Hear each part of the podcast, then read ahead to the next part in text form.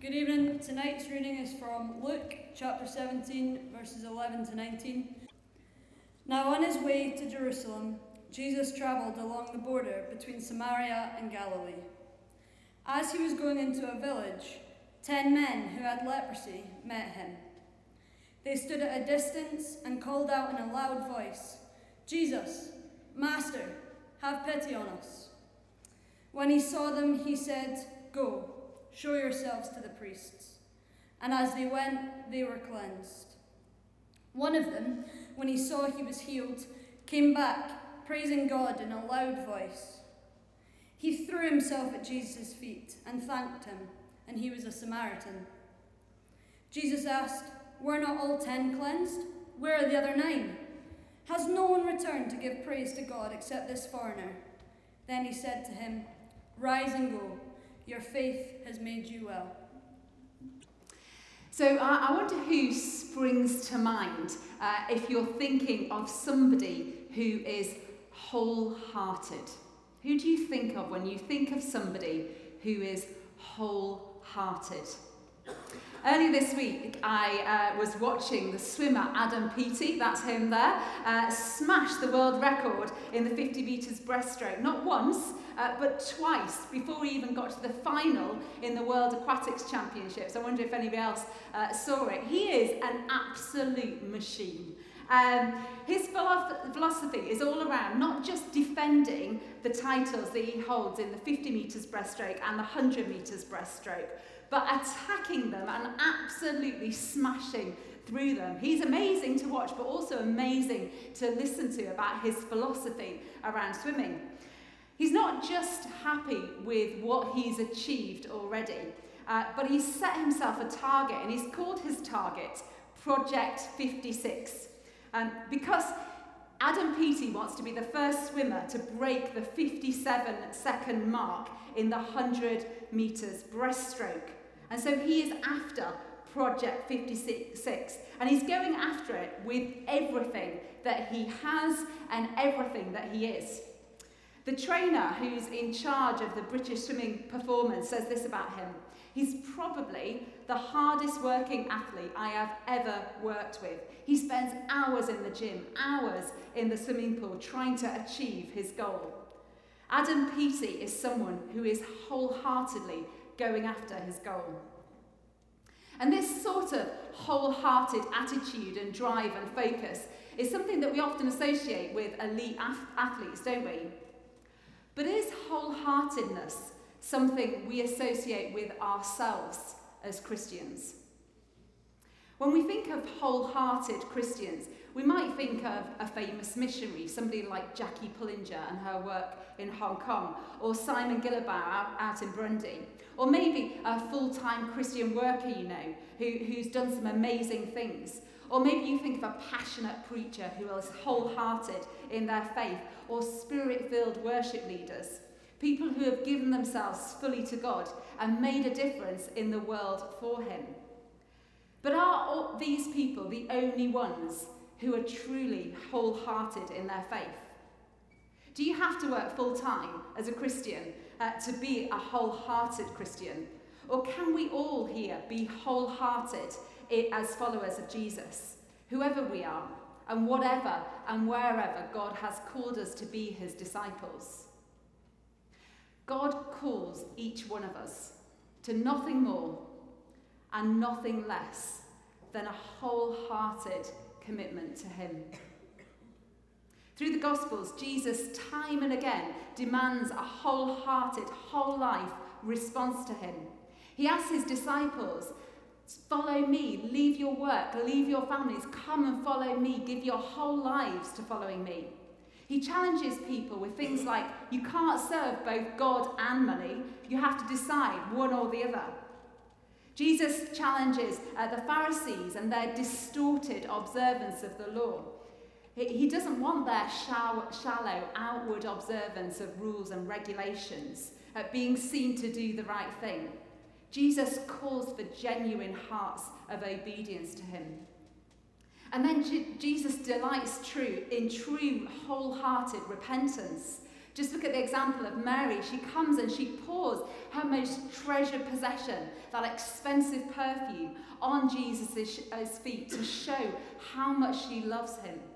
And then the humility of the tax collector as he stands in the corner of the temple, beating his breast and saying, God, have mercy on me, a sinner. Following Jesus is about being wholehearted. It's about our wholehearted, whole life response to who He is and what He's done for each one of us. In this passage uh, from Luke chapter 17 that Georgie just read for us, we find that Jesus is on his way to Jerusalem. We read that. Jesus is on his way to Jerusalem. Have you ever thought about that?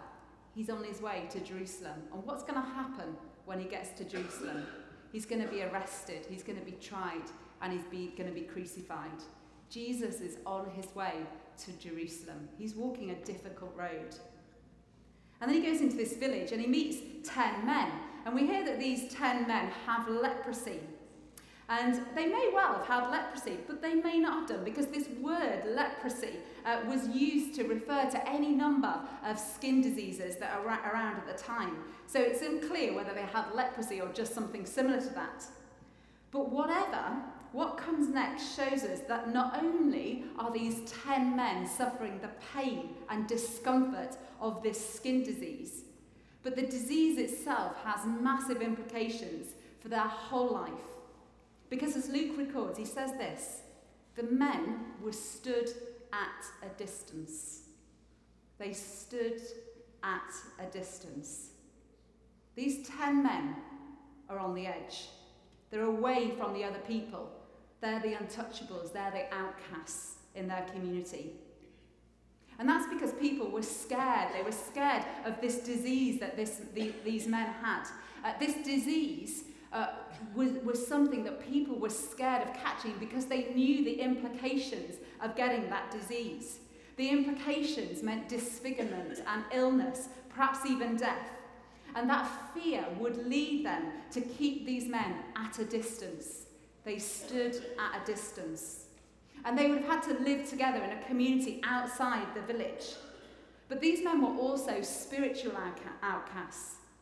As with many illnesses, at the time, uh, this skin disease was seen as something that people had as a curse from God. And so it was believed that because these men had this obvious skin disease, they were sinners. And so they had to be kept outside the social and the spiritual community. And because of all this, they were also barred from going through the Jewish purity rituals and so be accepted back into the community. These men were stood at a distance.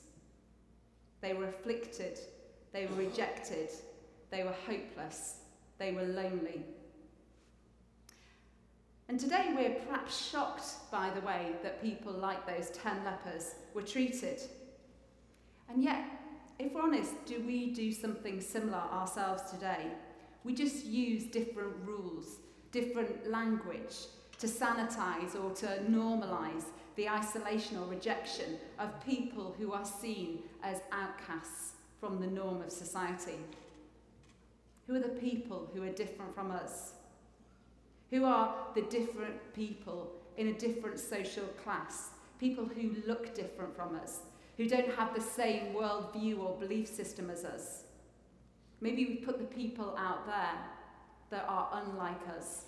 The people we can't handle, the people we don't have answers for, the refugee, the foreigner, people who threaten us and our stability or our sense of security, people who, for whatever reason, are different, and, or perhaps people who found themselves at the bottom of the heap in society, people who find the system has worked against them, people who find that they are hopeless, people who find themselves stood at a distance.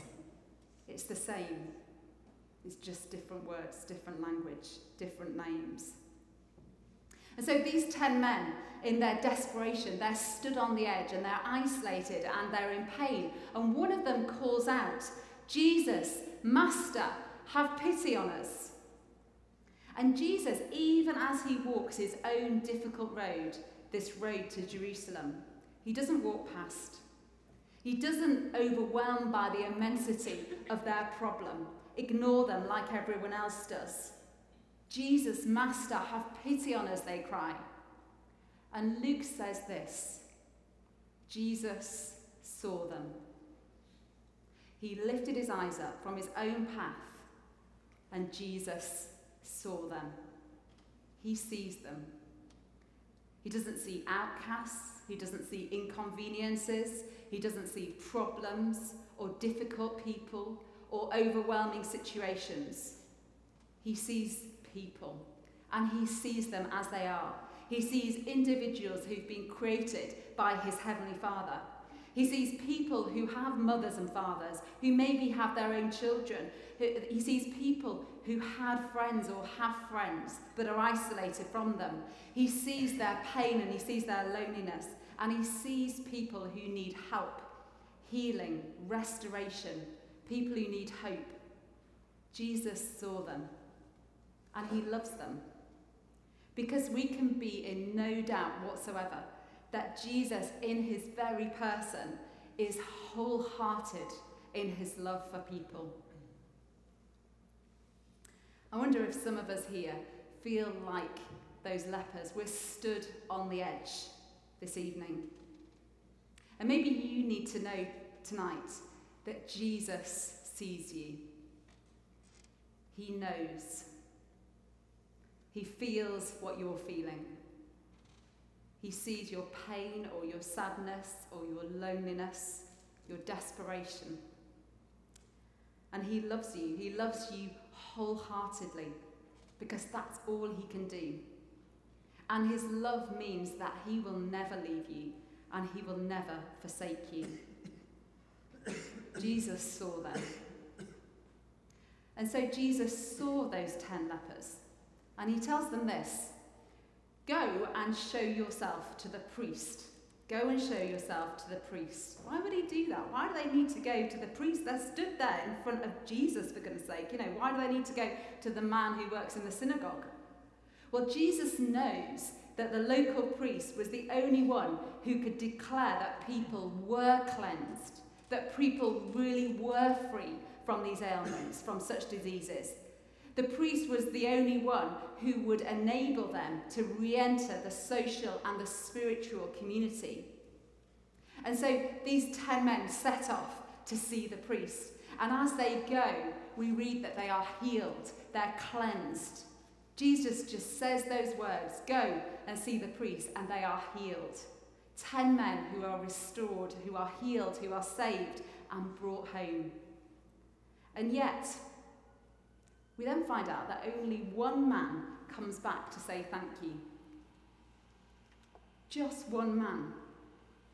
But that one man, he doesn't do it half heartedly, but he comes back wholeheartedly, praising Jesus and praising God with everything that he is. He says that he's praising God with a loud voice, and then he just throws himself at Jesus' feet and he thanks him with everything that he is. And Jesus stands there and asks, where are the other nine? What happened to them? We don't find out, but have you ever thought about it? Where are the other nine? What happened to them? Why didn't they come back to wholeheartedly give thanks to Jesus who had healed them and set them free and restored them? Where are the other nine? They've received the same healing as that man. They've witnessed the same power of God at work radically and powerfully in their lives, and yet nine don't come back. Why is that? You know, maybe they're scared and they don't want to be identified with Jesus, you know, who was already a marked man. He's already um, on his way to Jerusalem. They want to keep their distance. They want to keep him with the Pharisees or the local priest. Maybe that's the case.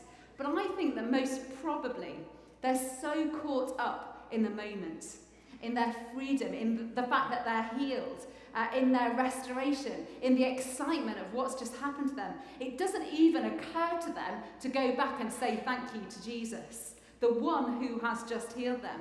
But instead, I imagine that they go running into the village uh, to be reunited with their families, to say, Look at us.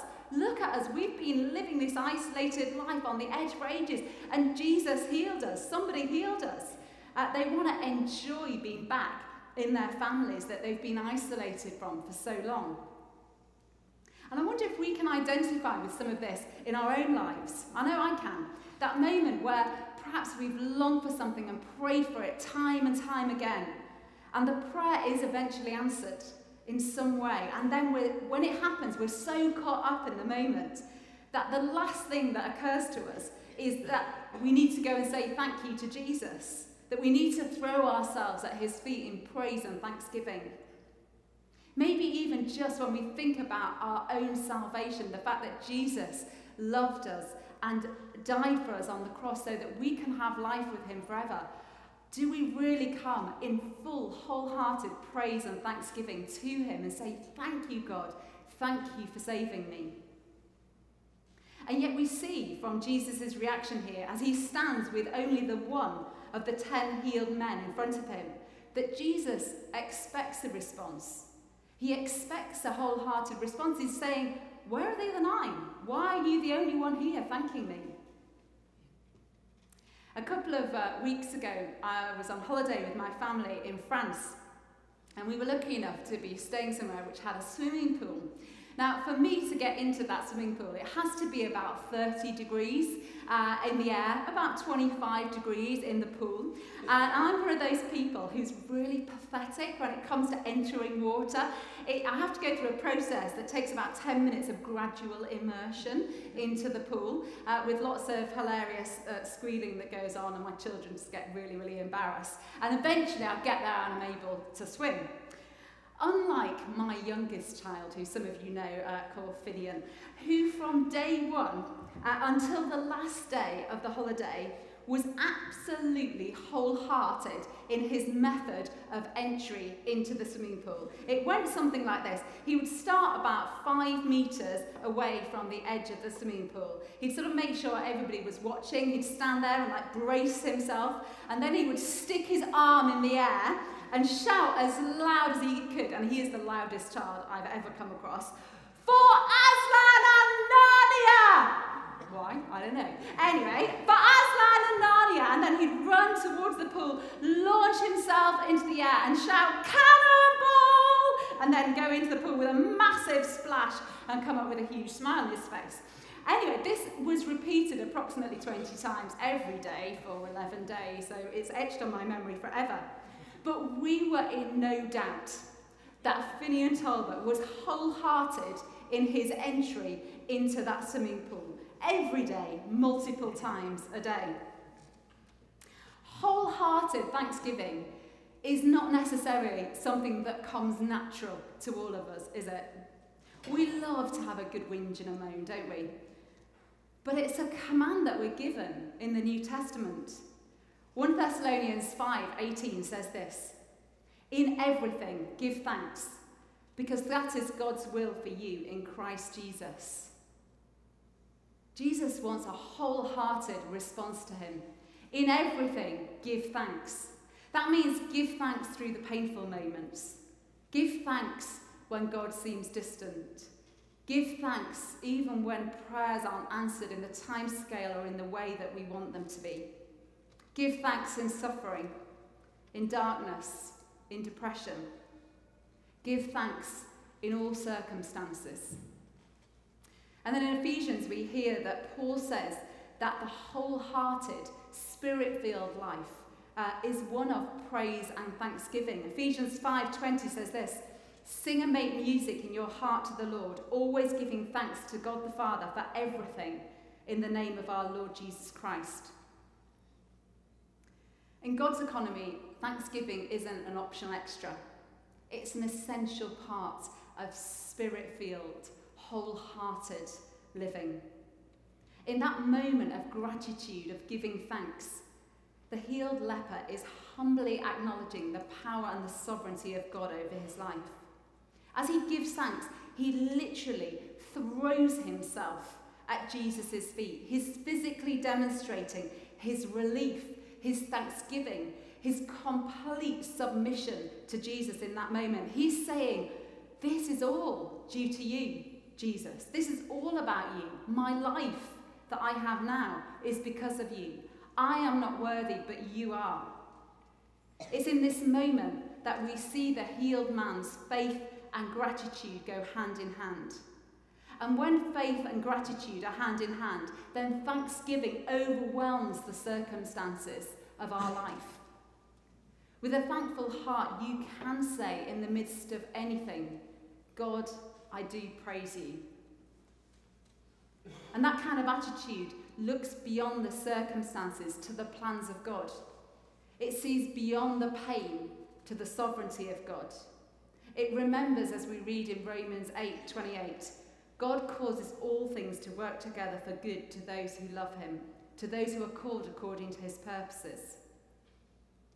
An attitude of thankfulness enables us to deal with those who wrong us, saying with Joseph in Genesis 50, As for you, you meant evil against me, but God meant it for good. Those who are thankful see the providential hand of God everywhere and say, God, I thank you. In the peaceful times and in the hard times, the difficult job situation, that relationship issue, that illness or that pain I'm going through, because I know you will bring everything together for my good and for your glory. Faith and gratitude hand in hand. And then lastly, Jesus says to that healed leper as he's lying with his thankful heart in front of Jesus, he says to him, Get up and go. Your faith has made you well. Get up. Get up. Uh, and that word, get up, is really interesting because in Greek it's really closely associated with the word resurrection, or the word for resurrection. And so by saying get up, Jesus is saying, get up from your death. Get up from your old life that you've now free from. Get up because now you are alive. You've been given a resurrected life. Jesus is showing uh, this man that he has transformed his two dimensional life that he was living as he stood at a distance into this four dimensional life, a wholehearted, restored, resurrected life. And if you and I have received Jesus as our Lord and Saviour, then new life has come to you. And so we need to get up and we need to go out and live a life of thanksgiving, a life wholeheartedly for and with Jesus.